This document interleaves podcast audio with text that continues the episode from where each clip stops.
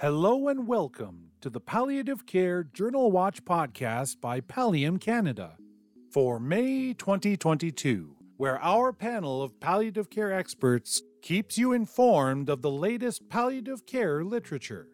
Our co hosts, Dr. Jose Pereira and Dr. Leonie Herx, are joined by their special guests, Dr. Jordan Lafranier and Lisa Weatherbee. If you'd like to access accompanying slides and links to the articles discussed in today's podcast, visit the link in the episode notes. With no further ado, it's time for the Journal Watch.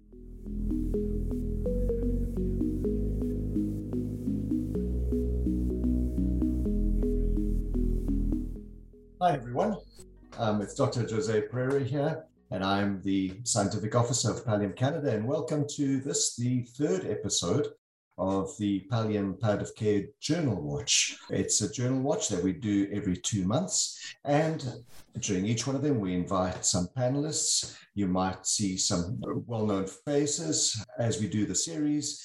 And the series are hosted by Leonie Herx, who will introduce herself shortly, and myself. The uh, uh, Journal Watch is supported by a grant from Health Canada. The, the whole project is looking at supporting communities of practice, and it's a five year national initiative. So, what is the Journal Watch? It's a regular series of webinars with accompanying podcasts where teams from the Division of Palliative Care at McMaster University and the Division of Palliative Care at Queen's University peer review and look for papers in various journals and then bring them to the webinar if we think that they are very relevant to our practices. We do it because it's becoming increasingly difficult to stay up to speed with all the new papers and studies coming out. And so we do know that a lot of the folks who've done LEAP courses before would like to maintain some contact with the LEAP program and update their expertise and knowledge around it.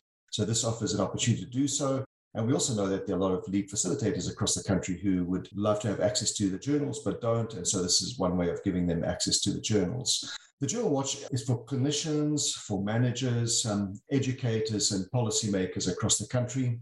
As I said, we have teams at the two divisions that monitor different journals and then bring to the attention of a editing committee papers that are of interest, and then we select the top four or the top five. Today we have four. We also list what we call the honorable mention. So those are papers that we think are really worth looking at. And we provide links to at least the abstracts of those papers so you can have a look at them. As I said, there's accompanying podcasts. So please do go to the Pallium website specifically the page on the Journal Watch program, and you'll see podcasts. Uh, I know there's the one for the, the the first one is really on, and we may be seeing the second one very soon as well.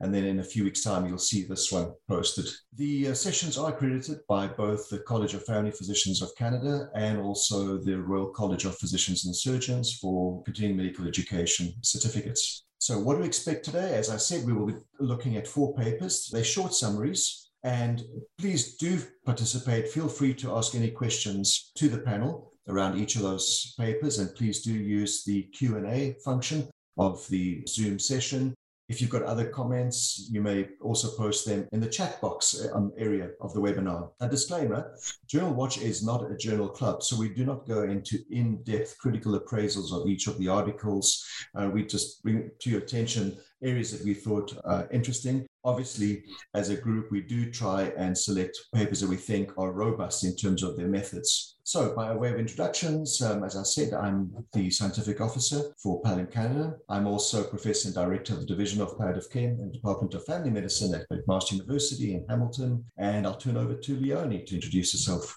Hi, everyone. Leonie Herx. I'm the Division Chair and Associate Professor in the Division of Palliative Medicine, Department of Medicine at Queen's University. Great to be here. Lisa, all the Hi. way from the East Coast. Uh, absolutely. Thank you for inviting me. I'm Lisa Weatherbee. I'm the provincial practice lead for palliative care here in Nova Scotia with the interprofessional practice and learning portfolio. So I'm, um, just as I said, absolutely thrilled to be part of this.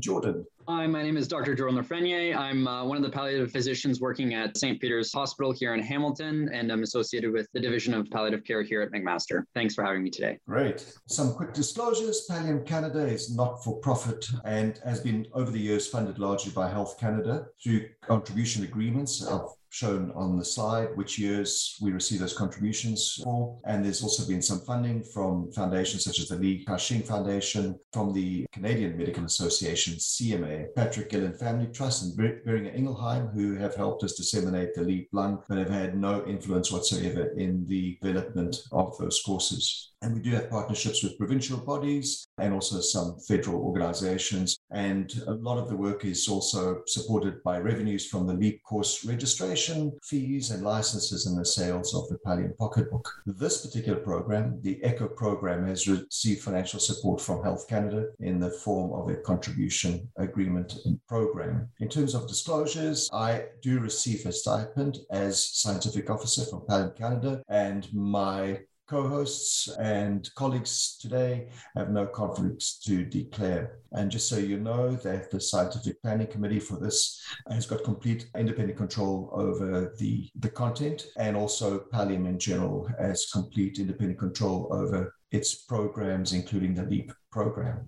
So, today's featured articles. So, we have a variety of articles that we think will appeal to a broad audience. We have two articles related to advanced care planning and goals of care discussions. One I think will be particularly interesting discussion. We have one related to the opioid conversions when we're doing opioid switching or opioid uh, rotations. And then there's one on artificial hydration. And a more recent paper, in fact, when I was looking at it, I realized that it's been a while since we've seen a really good study on that topic. So, really keen to introduce that one to you today. So with that, then we'll go to the first one. So the first paper is a Dutch paper. It was a study that was undertaken in the city of Nijmegen in the Netherlands by Tros and colleagues. And it's entitled General Practitioners Evaluations of Optimal Timing to Initiate Advanced Care Planning for patients with cancer, organ failure, or multi-morbidity, uh, a health records survey study. And that was published in Palliative Medicine just a few weeks ago. Now, the background to this is that general practitioners just remember that in many of the European countries, family physicians are referred to as general practitioners. So that's where the word GPs come from. GPs find it difficult to determine the right time to initiate advanced care planning. And that's both in cancer patients, but especially so in patients with non cancer illnesses such as advanced heart disease, lung disease, kidney diseases, and neuro- neurological diseases, among others. And so the appropriate timing of advanced care planning is a question that's often asked and very important. When do you initiate these discussions? Because if you do them too early, you could lead to plans not reflecting what the patient's wishes are. If you wait for too long and do it too late, then in, invariably you end up in a crisis situation, having to make decisions in a crisis which often uh, or sometimes don't go very well. So the objectives of the study was to determine what GPs consider the optimal advanced care planning timing, and important clinical indicators to initiate it. So, in other words, what do the GPs use as their flags, as it were, to activate an advanced care planning discussion? And then they asked the question do these the timing differ between three illness trajectory groups? So they chose this is work that we know from work of Joanne Lynn and, and Scott Murray in Scotland, where they've uh, mapped out these illness trajectories, and there have been other studies to confirm that these trajectories do actually exist. So the one is the cancer trajectory, which is the more predictable one, uh, with decline and then more rapid decline in the last weeks or months of life. The other one is the um, advanced organ disease, so advanced heart disease, lung disease, renal disease, where you've got this gradual decline interspersed with these episodes, uh, these crises, complications. And then there's the frailty or comorbidity trajectory, which is typified by dementia. So it's gradual decline over many months and years.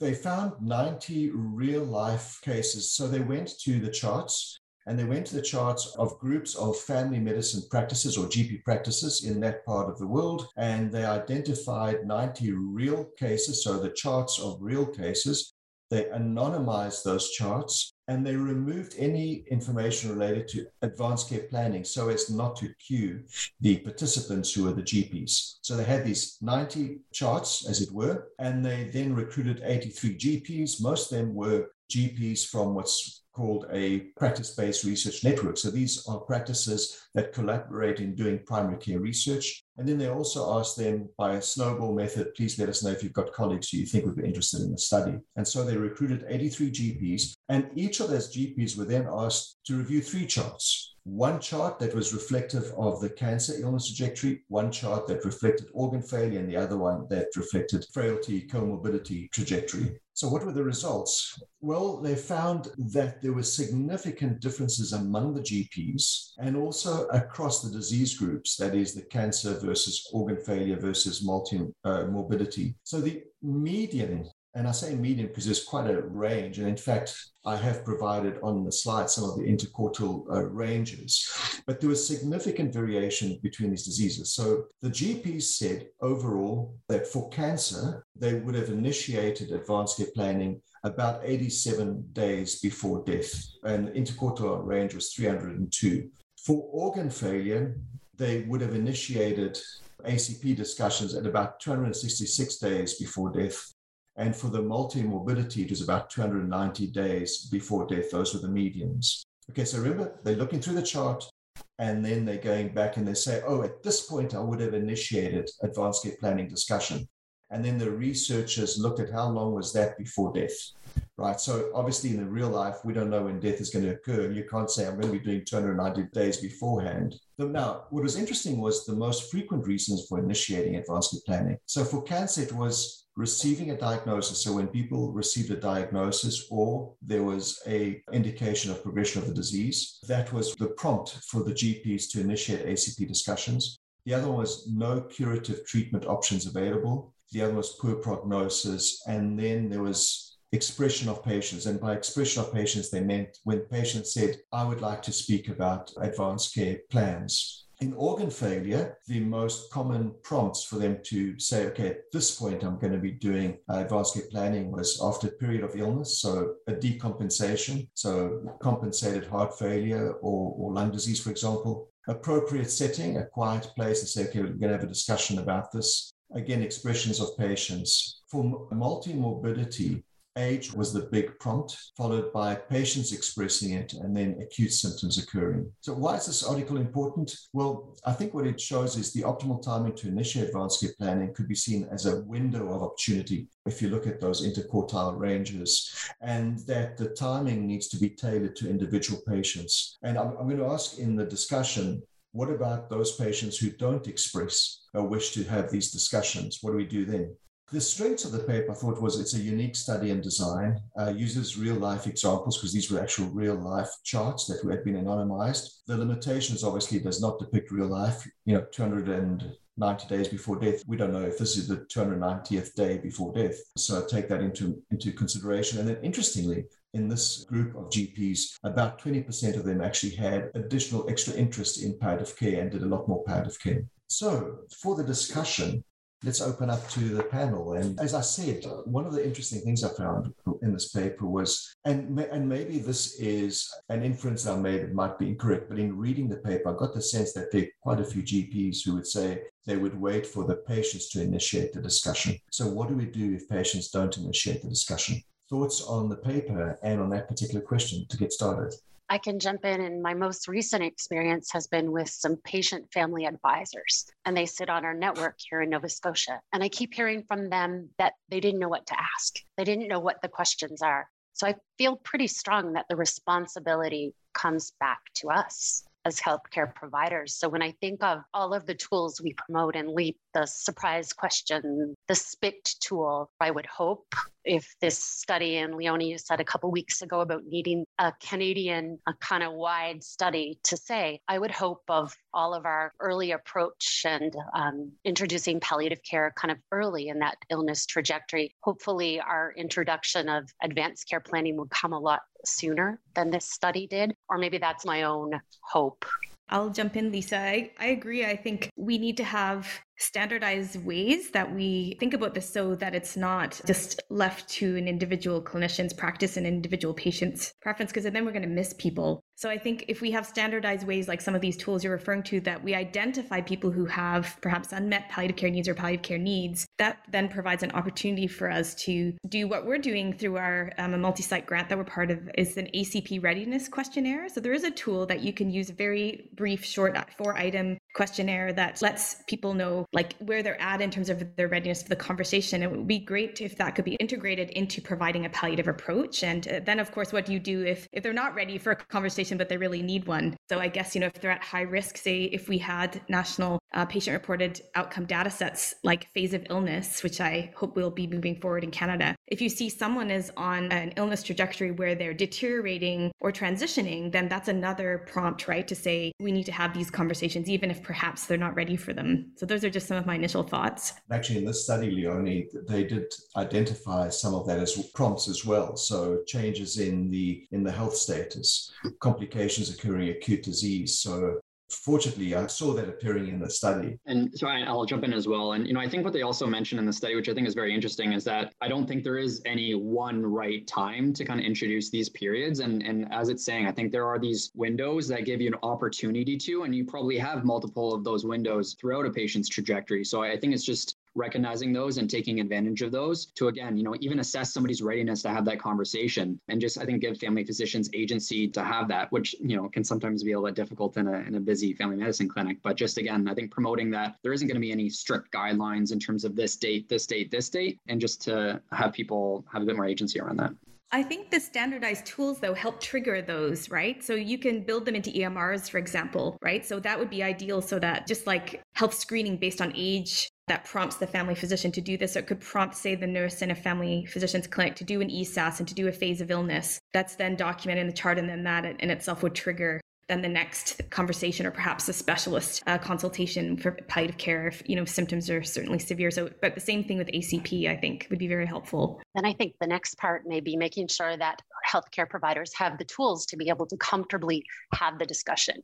So i often think back jose to when we introduced the wish worry wonder. Yeah. so by putting some of that discussion back it becomes a little less fear around bringing that up with some of these individuals regardless of what they're you know they're presenting illness this is. Very much so. I can't help but say something a little bit about the surprise question because people often say it's not useful because it's a poor prognosticating tool, but it was never developed to be a prognosticating tool. It was developed as a way of changing culture to move the culture of palliative care being only at the very end of life too much earlier. Good. So with that, then let's go on to the second article and Jordan. Thanks, Jose. So the, uh, the article that I'm presenting today is an article by uh, Costantino titled "Variability Among Online Opioid Conversion Calculators Performing Common Palliative Care Conversions." So you know, doing uh, opioid rotations is very common in palliative care. We do it all the time for a host host of different reasons, whether or not that's tolerance, whether or not that's poor pain control, uh, worsening side effects, uh, opioid-induced neurotoxicity it's done quite a bit. And, you know, one of the uh, tools that has been starting to pop up is a lot of these online uh, opioid conversion calculators. Uh, and so the purpose of this study is to, to really just you know, describe and, and you kind of really just see, are all these calculators the same? Do they work well? Does one work better than the other? And, you know, are these, you know, accurate tools that we can use when we're, we're thinking about doing opioid rotations? So essentially what they did was there's a uh, online palliative care Masters of Science program that's run out of the University of Baltimore. So they recruited about 58 eight adult learners, which were primarily practicing physicians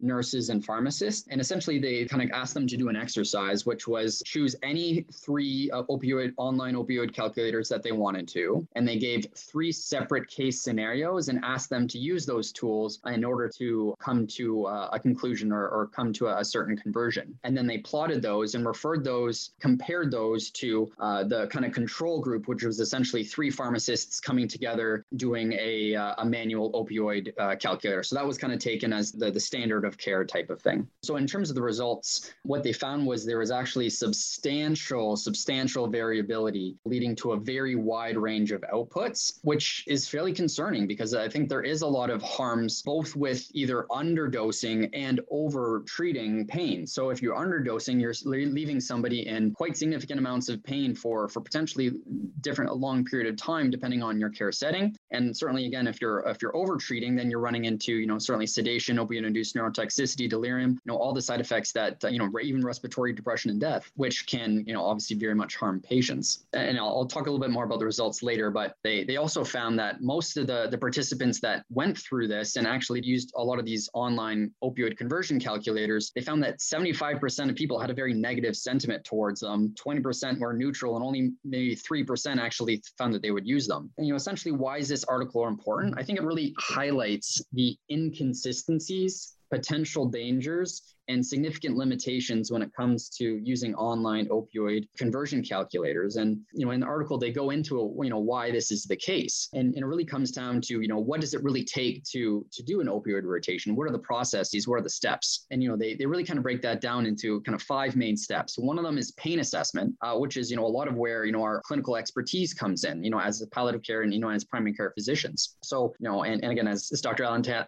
Alan Taniguchi would say, you know, the key to good pain management is is good pain assessment. And, and that, you know, isn't something that can be done by an opioid uh, conversion calculator. What's the severity of their pain? What's the etiology of their pain? They really can't do that. You know, number two is calculating a total daily dose. Well, yeah, no one, a calculator can do that. Number three is actually, you know, converting from that particular opioid to a different one. And even so, you'd think, okay, a calculator, you know, that's what it's meant for. That's what it can do as well. But, you know, the tricky thing is, I think, is that there's a lot of complexities when it comes to opioid conversion. And, and it's not because of the math, it's third grade math. It's, I think, the fact that there's a wide, wide range of opioid conversion factors, and that really significantly vary across really where you look, when you look, what resources you look, and you know your geographic origin. And then you know even thirdly is some of these calculators don't even tell you what the conversion factor is. They kind of really keep that hidden, and some of them automatically account for cross tolerance, which is often done when we uh, rotate opioids, and that can be as much as 25 to 50 percent. Which you know again, if if you don't account for that when you're doing the calculator, or maybe you do, and then you're adding an extra 50%, you can get these wide, wide ranges. The fourth thing that they're mentioned in terms of an opioid conversion is taking in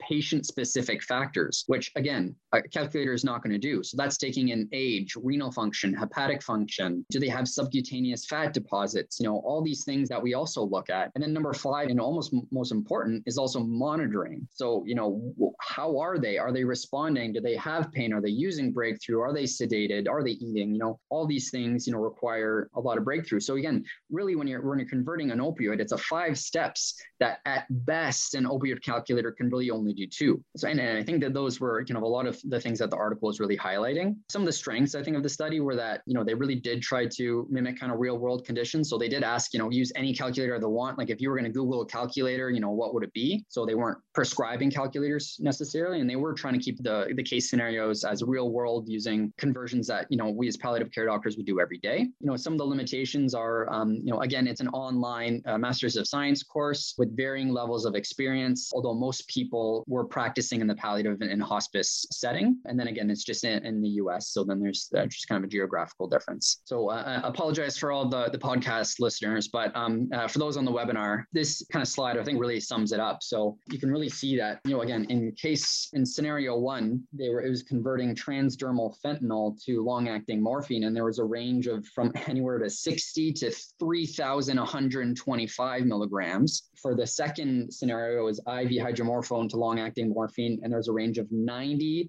over 8,000 oral milligrams. And for a conversion from morphine to methadone, it was a range from 7.5 to 120. So these are huge, huge wide ranges. There was vast, vast clinical significance between the calculators and, and kind of the real, the gold standard pharmacist manual opioid conversion kind of answers that they came up with. So I think this really highlighted the fact that for me personally, I, I wouldn't use these calculators in my practice. And, and certainly when I'm doing my teaching to residents, it's not a resource that would I would use. And, you know, even when you're using a calculator, a, a lot of the calculators will say, you know, please take this into account with clinical judgment and compare this with your, your manual opioid conversions, which seems silly to me because the whole reason to use these calculators is to increase efficiency. But if what you're outputting is is so varied and to be honest, with oceans worth of salt, then you know kind of what's what's really the use. Jordan, what a comprehensive coverage of the article. When I totally read the article, I went and needed to reread the line conversions could vary by 100 to 242%. So I like I okay, I got it wrong. Read it again. I've never used a calculator because I love math, but when we would deliver our leap sessions, often people were asking calculator, calculator. So never had I until this article realized the risks inherent with the use of the calculator. What we do promote when we talk about education is we always talk about phoning a friend. So we think who is your your friendly pharmacist in community, who is the palliative care doc or family physician you work with, and doing that five step process every time. So doing the assessment, and then we always do the calculations independently and then figure out okay, did we take into account the 25% decrease? Did we think about all of the factors that you mentioned? So for me, this article was really applicable real time. Uh, Jordan, you know, and Lisa, I think just for the just to be clear for the listeners, when you say don't use calculators, you are saying don't use the opioid conversion software calculators, not a general calculator, because I do have to use calculators occasionally, but I do not use so, them. So do I, Jose. So do I. exactly. I was going to say Lisa's got one step ahead of me on, on this one. My maths is not that fantastic, no, but specifically the opioid conversion software. This study really resonated with me because just a few months ago, I was teaching a master's course as well in palliative care in Europe and there were about 30 people in the in the classroom and came to a calculation they pulled out their phones and went to these different apps and we got all these different results so I, really think it's an, an important study.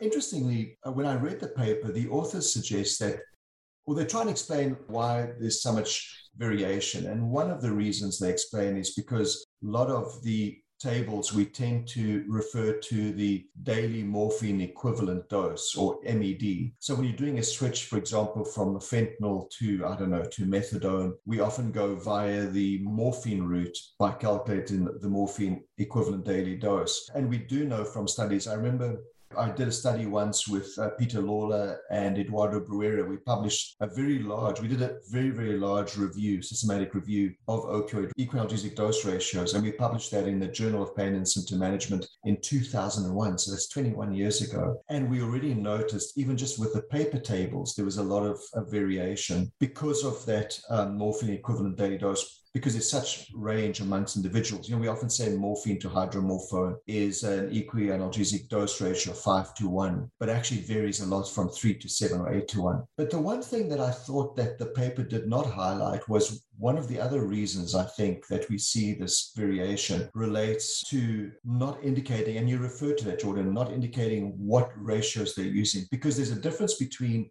acute pain management and chronic pain management. In the acute pain management, so someone who's hurt themselves on a sports field comes into an emergency room, needs an opioid for analgesia, the equianalgesic dose ratio of morphine to hydromorphone is 7 to 1, but approximately, right? So the ratios, and we found that back in 2001, differ whether you're using studies that come from acute pain labs or uh, versus chronic pain management. So I just thought, you know, that was an interesting one that wasn't highlighted as a possible cause for this confusion.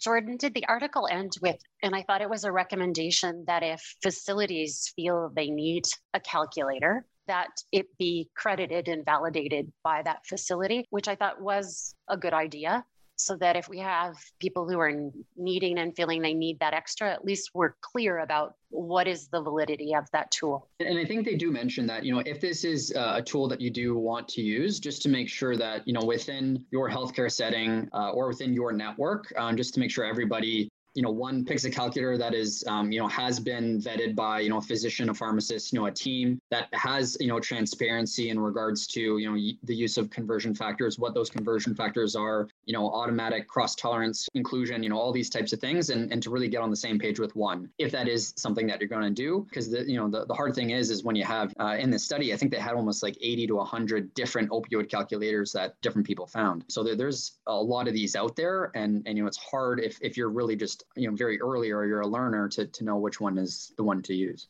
i really want to highlight two very interesting comments here. One was made by paul mcintyre out in nova scotia. It was and the other one jesse solomon jordan's colleague here in hamilton. So paul writes i found this blog entry provocative but difficult to wrap around not referring to online calculators, but equianalgesic tables at all. Opioid equianalgesic tables are broken. Drew Rosielle proposing we do away with the equianalgesic tables as a tool to inform clinical decisions about opioid rotations and conversions. What do people think about that? My reaction is you got to start somewhere. And without some guidance, I think it could cause more damage. But we need to understand the limitations of these tables. Any other thoughts? And so I'll say, you know, just going through the study and even just on the graph that you could see there, there was obviously some intervariability between the, the pharmacists as well, which could vary as much as 25 to 50%. So the inter-pharmacy variability was there because it, it always will be. And I think if you took 100 palliative care docs and then asked them to do the same thing, I think you wouldn't get 100 of the same answers uh, either way doing yeah. manual opioid rotation. So again, like Jose said, I think you have to start somewhere. And Jesse, you know, just like you're saying, you know, you just can't walk away from it and, you know, call it a day. I think, you know, that fifth piece in, um, in terms of kind of doing opioid rotation, which is the monitoring and, and the kind of the dose adjusting from there is paramount and, you know, is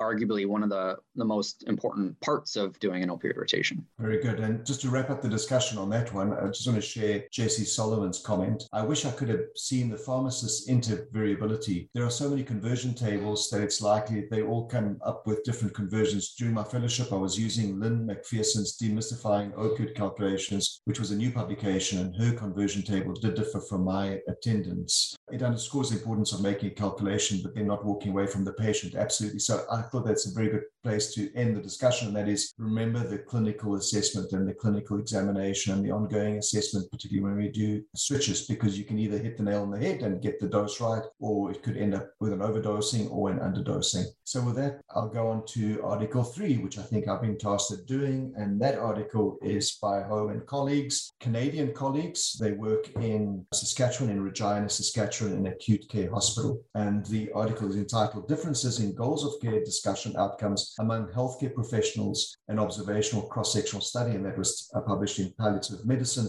a few weeks ago. So the background here is that goals of care discussions are important and that physicians and medical residents are often considered the default group to engage in these discussions. But there have been recent studies that have recognized the opportunity for nurses and allied health professionals to also facilitate these discussions. And in fact, they make the point that nurses have a strong therapeutic relationship with patients often and are in a unique position to contribute to those discussions. And in fact, in their paper, they actually refer to some studies that show the benefits and impact of nurses initiating these discussions. So, the objective of this study was to compare the outcomes of goal of care discussions led by nurses and physicians. But this is specifically on CPR, so cardiopulmonary resuscitation, and they acknowledge that goals of care discussions are far broader than CPR. And I think we can even just say that CPR is basically a consent to a certain treatment, or a DNR is a consent to no treatment, and emanates from the goals of care discussions.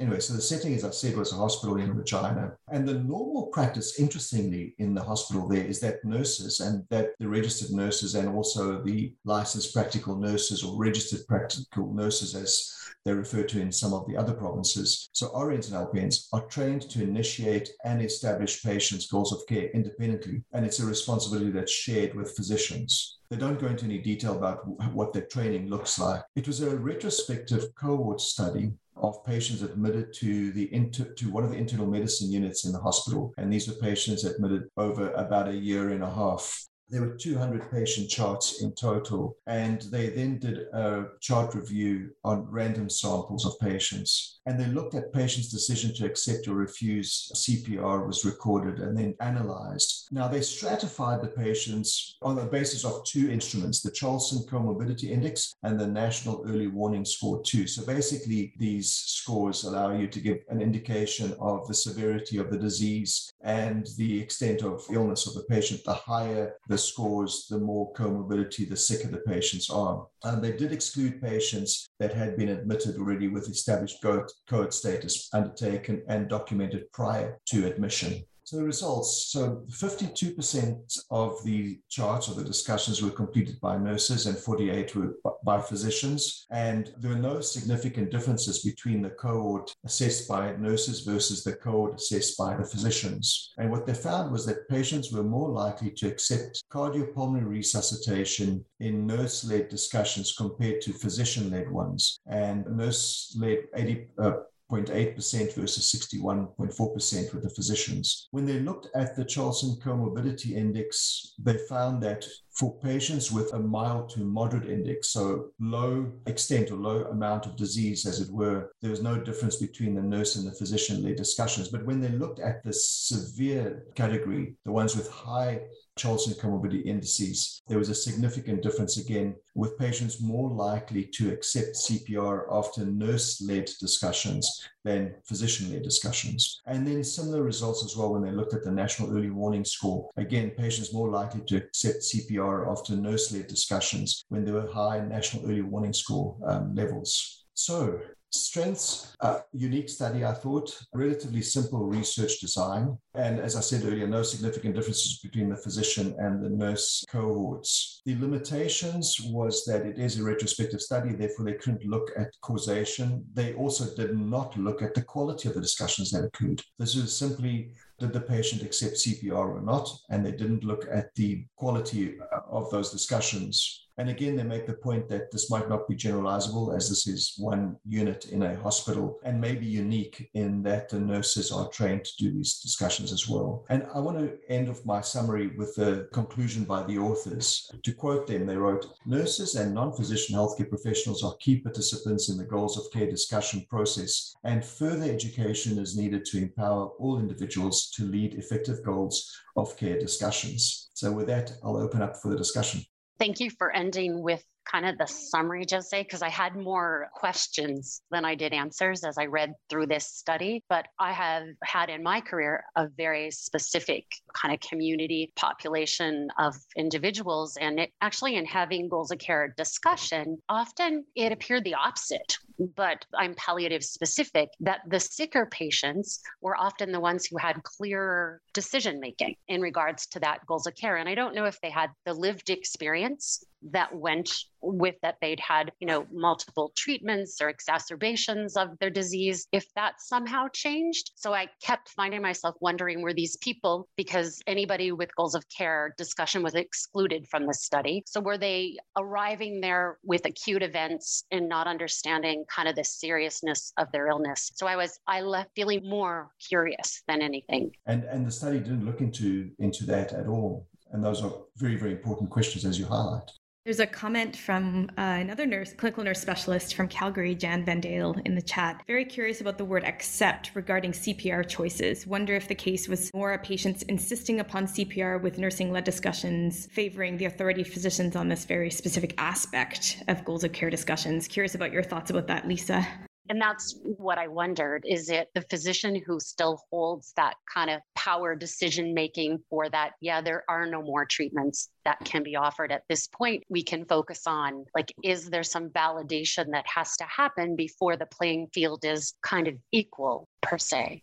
I did find myself circling back. If this is going to be a shared kind of process, then how do we ensure that we have the same tools to be able to equally have that discussion, regardless of the hat that we're wearing, whether it's nursing or physician. Yeah, and I'll jump in because I think this refers back to another comment Jan made earlier in our first discussion about ACP was that how do we see the role of serious illness training fitting into advanced care planning goals of care conversations? And I would say, as again, like we're talking, having a standardized tool that we can train the whole team on to use in a systematic way enables everyone to be able to deliver better care. But I think, you know, we have triggers for changes in phase of illness or symptom screening that trigger these conversations, but then people have a tool they can use, just like dignity therapy for specific things that is standardized and also teaches us how to document and communicate, because that's the other piece, right? So we can have these great conversations, but if we're not documenting them and communicating them within the team in a way that there's no gaps in care and transitions in care are complete, then it's a problem as well. So I think that's one of the benefits of the serious illness tool. And anyone on the team can be trained to use it, including social workers and spiritual care and even volunteers.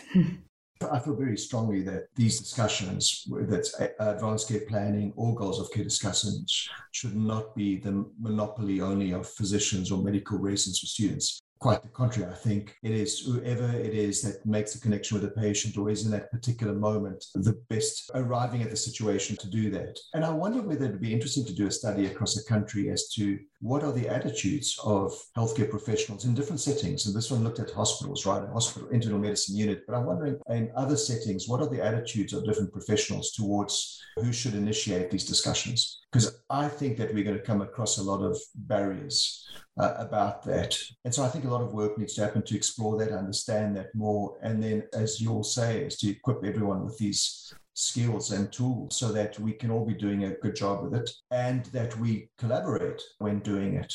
And sometimes I'm sure you've all had experience where someone goes in and gets a ball rolling, and then someone else follows up and, fo- and, and follows up on those earlier discussions, and it becomes a process rather than this one event. Yeah, exactly. And I, I think one thing when I was in Alberta that uh, they did very well there was they have a living tracking record. So anyone can enter the conversations that you have with a patient into the tracking record because that's actually a limitation in many EMRs is not many of the interprofessional team members can necessarily enter into the health record. So you how are you going to encourage them to be playing a role in the team and doing that if they're not able to document? So having a living tracking record that everyone can communicate in and and keep that conversation that changes over time a living document is really critical. And uh, I'd also say, just in terms of also just systemic, um, you know, also like EMR specific things, like many times, like to change somebody's code status officially, it's it's an order that has to be put in by a, a, physician. So, you know, can we can we look at systemic things within our healthcare system that that are, you know, like Jose was saying, are barriers? Because I think nurses are fantastic resources that, you know, again, in many healthcare settings, I, as palliative care physicians, I think we often, you know, have the luxury of spending sometimes more time with patients and getting to know them in, in that holistic sense. But many doctors don't, and and many many times it's it's the nurse who really knows the patient's, you know, things that are the most important to them, their values and preferences, uh,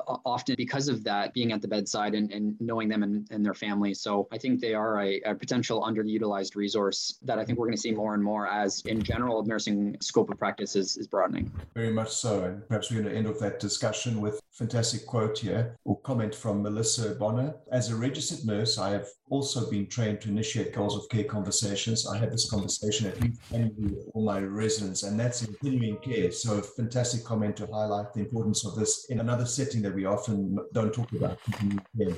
We'll move on to our last article. So, this one is from the latest issue of Palliative Medicine, and I have a small typo on my slide here. The first author is actually uh, Meera Agar. So, Meera Agar and colleagues from uh, May 2022, and the title of the article is Investigating the Benefits and Harms of Hypodermoclysis of Patients in Palliative Care, a Consecutive Cohort Study. So, I think just briefly by background, we all know that hypodermoclysis is commonly used in palliative care to provide hydration and symptom benefits while reducing the need for intravenous fluid fluids, but really current research is, well, it's lacking. We've got a lot of older research and is, has been inconclusive and somewhat contradictory in its uh, recommendations for using hypodermoclysis. Some studies suggest that there's no symptom or survival benefit uh, at all, and other studies suggest specific benefits such as maintaining cognitive function, function or reversing delirium, for example. So the objectives of this study was to prospectively identify the benefits and harms of hypodermoclysis in palliative care patients with advanced disease where it was clinically decided that that they required supplementary fluids.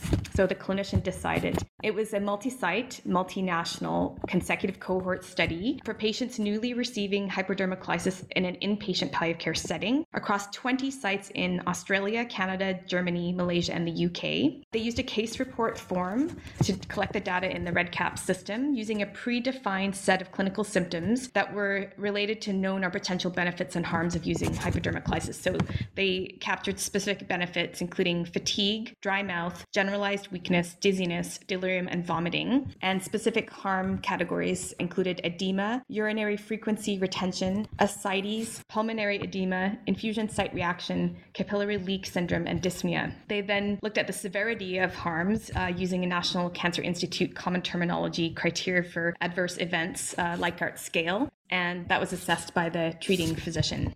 They collected the data at the baseline, so time zero was the time of the primary assessment by the clinician, and 24 hours later, which was time one, 24 hours post infusion of the subcutaneous fluids. And they captured a score of a change of a score in at least one point, sorry, to be considered clinically significant improvement in symptoms. They ended up collecting uh, data for 99 patients, but only 88 of those had the full assessments for benefits and harms collected. And they also captured additional patient characteristics for the cohort using demographics, clinical data, comorbidities, and performance status using the Australian Modified Karnofsky Performance Scale and phase of illness, which we talked about earlier. So, in terms of results, and there's quite a lot of information in this study, but I'll just highlight a few things. So, actually, just because you might ask, the mean infusion rate was 935 mils of normal saline over a 24 hour period, with the median was about 40 mils an hour with a range of 20 to 60 mils per hour. The most common primary indication for hypodermoclysis was supplemental hydration, about 32%, followed by about 30% uh, for specifically for family request. Of those who were designated as the primary indication for family request, there was no target primary symptom identified in a third of those, and then another third had generalized weakness noted as the target symptom. So overall benefits in a primary target symptom were experienced in about 33% of the cohort, and when they took into account any target symptom, it was just over half.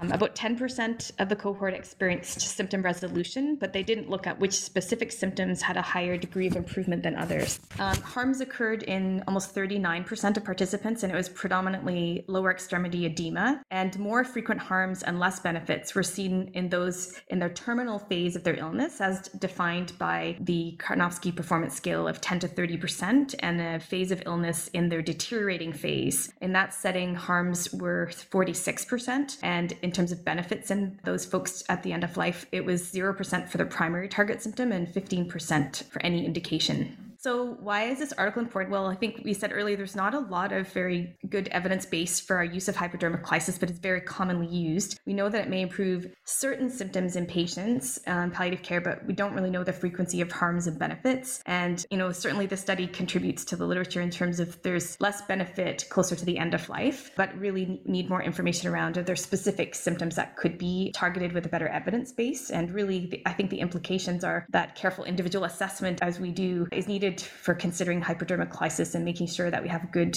family discussions about the potential benefits and harms, especially given a large number of the indications for using hypodermoclysis in the study were family request. Future research, carefully designed research trials are required. This is the author's suggestion, which should consider performance status and predictions of life expectancy when evaluating the potential benefits of hypodermoclysis. And as I just mentioned, which symptoms can be specifically improved with hypodermoclysis. Um, some of the strengths, it was a prospective study from multiple sites in multiple countries, provides kind of a real world view of hypodermoclysis and its indications, and minimized their selection bias by their methodology. But of course, limitations are that the majority of patients had malignant conditions, which can limit the generalizability. Out of the 20 sites, 14 of them, so 70% of them were actually from Australia. So limits the understanding of variation of practice by country. And we don't know how countries who weren't part of the study do things.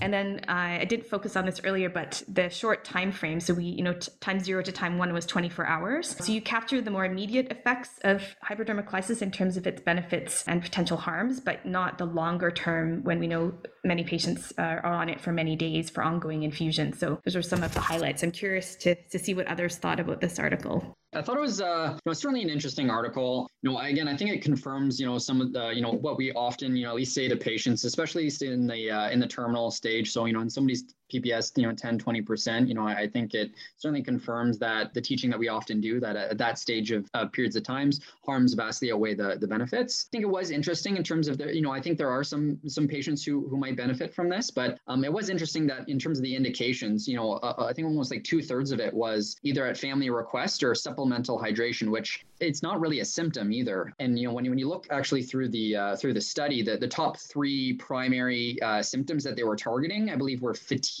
generalized weakness, and dry mouth. And when you look into the chart, when you look through actually all of those symptoms, each one of them, people have a benefit in less than 25% of those cases, and harms are about 30 to 35%. Albeit, you know, uh, most of those harms tend to be, you know, things like uh, lower extremity edema, which depending on kind of how people feel about that. So I think that for me indicates that I think it's not unreasonable to try something, but I would do a time limited trial. And, and if I'm not seeing the, the benefit, then I'd be pretty quick to, to kind of stop those things. Because again, as the paper also says, they didn't really measure harms after a prolonged period of times. And I think it's unlikely that if you're not seeing a lot of benefit within a fairly short period of window, you extend or increase the risk of those harms on an ongoing basis. Leonie, could you explain us again just how they determined whether the hydration was worsening things like edema? And I ask this question because at the end of life, often we'll see the peripheral edema, not because of the hydration, but because of uh, low albumin levels caused by the advanced disease or obstruction in the lymph nodes in the pelvis. Right. Yeah. So, I mean, the, the difference between time zero and time one. So, in that 24 hour period, so they did the baseline assessments using those NCI scales that I mentioned. Yeah. that looked at, But yeah, and then they reevaluated those 24 hours later. So again, it's a very short window, but something they assumed it, the change was because of the intervention. But again, that's not conclusive, of course. Yeah. Yeah. yeah. In this study, Leonie didn't take in like our cardiac patients either, did it? So we don't have that evidence to suggest kind of, I go back to Jordan's, it's really a case by case basis. And I love that you've mentioned that therapeutic trial that we have a start time and an end time, and then we're going to evaluate the harms and the risks and decide has this provided benefit? Absolutely essential. Fantastic. And I see we've reached the end of our session. Very quickly, let's list the honorable mentions. So, again, a broad variety of papers. There's the topic of hope, the topic of managing nausea, factors related to the quality of end of life care in patients with interstitial lung disease, there's a, a look at palliative systemic therapy given near the end of life for metastatic non-small cell lung cancer. There's evaluation of an interesting one on the efficacy and safety of subcutaneous acetaminophen, among others. So we would really ask you to have a look at our website. The presentation will be posted on the website as uh, along with the recording actually very soon. Let me take this opportunity to thank again uh, Leonie, my partner on this um, uh, with this podcast, and to a fantastic panel today with Lisa and George Jordan as our guests. Thank you for taking the time to be with us and share your insights. And again, we hope to see you in the next session, which will be September the 26th of this year. And I'd also like to take a few seconds to thank the teams that monitor all these different journals. And these are teams, as I said, across different sites linked to our divisions of palliative care at Queen's and at McMaster. Thanks for joining, everyone, and hope to see you soon again.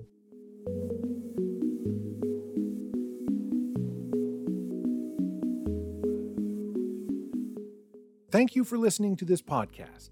I'm James O'Hearn, and I hope you found it both enjoyable and informative. This podcast is a collaboration between Pallium Canada and the divisions of palliative care at Queen's University and McMaster University. It is a part of the Palliative Care ECHO project, which aims to support continuous professional development among healthcare providers across Canada who care for patients with life limiting illness. If you'd like to learn more about the Journal Watch program or our other Palliative Care ECHO project activities, feel free to email us at echo at pallium.ca. That's echo at P A L L I U M.ca. Or visit our website at www.echopalliative.com. The Palliative Care Echo Project is supported by financial contributions from Health Canada. However, the views expressed in today's episode do not necessarily represent the views of Health Canada. The music for this episode is Dazed by Airtone. Copyright 2012, licensed under a Creative Commons Attribution Non Commercial 3.0 license. You can find Airtone's music at dig.ccmixter.org.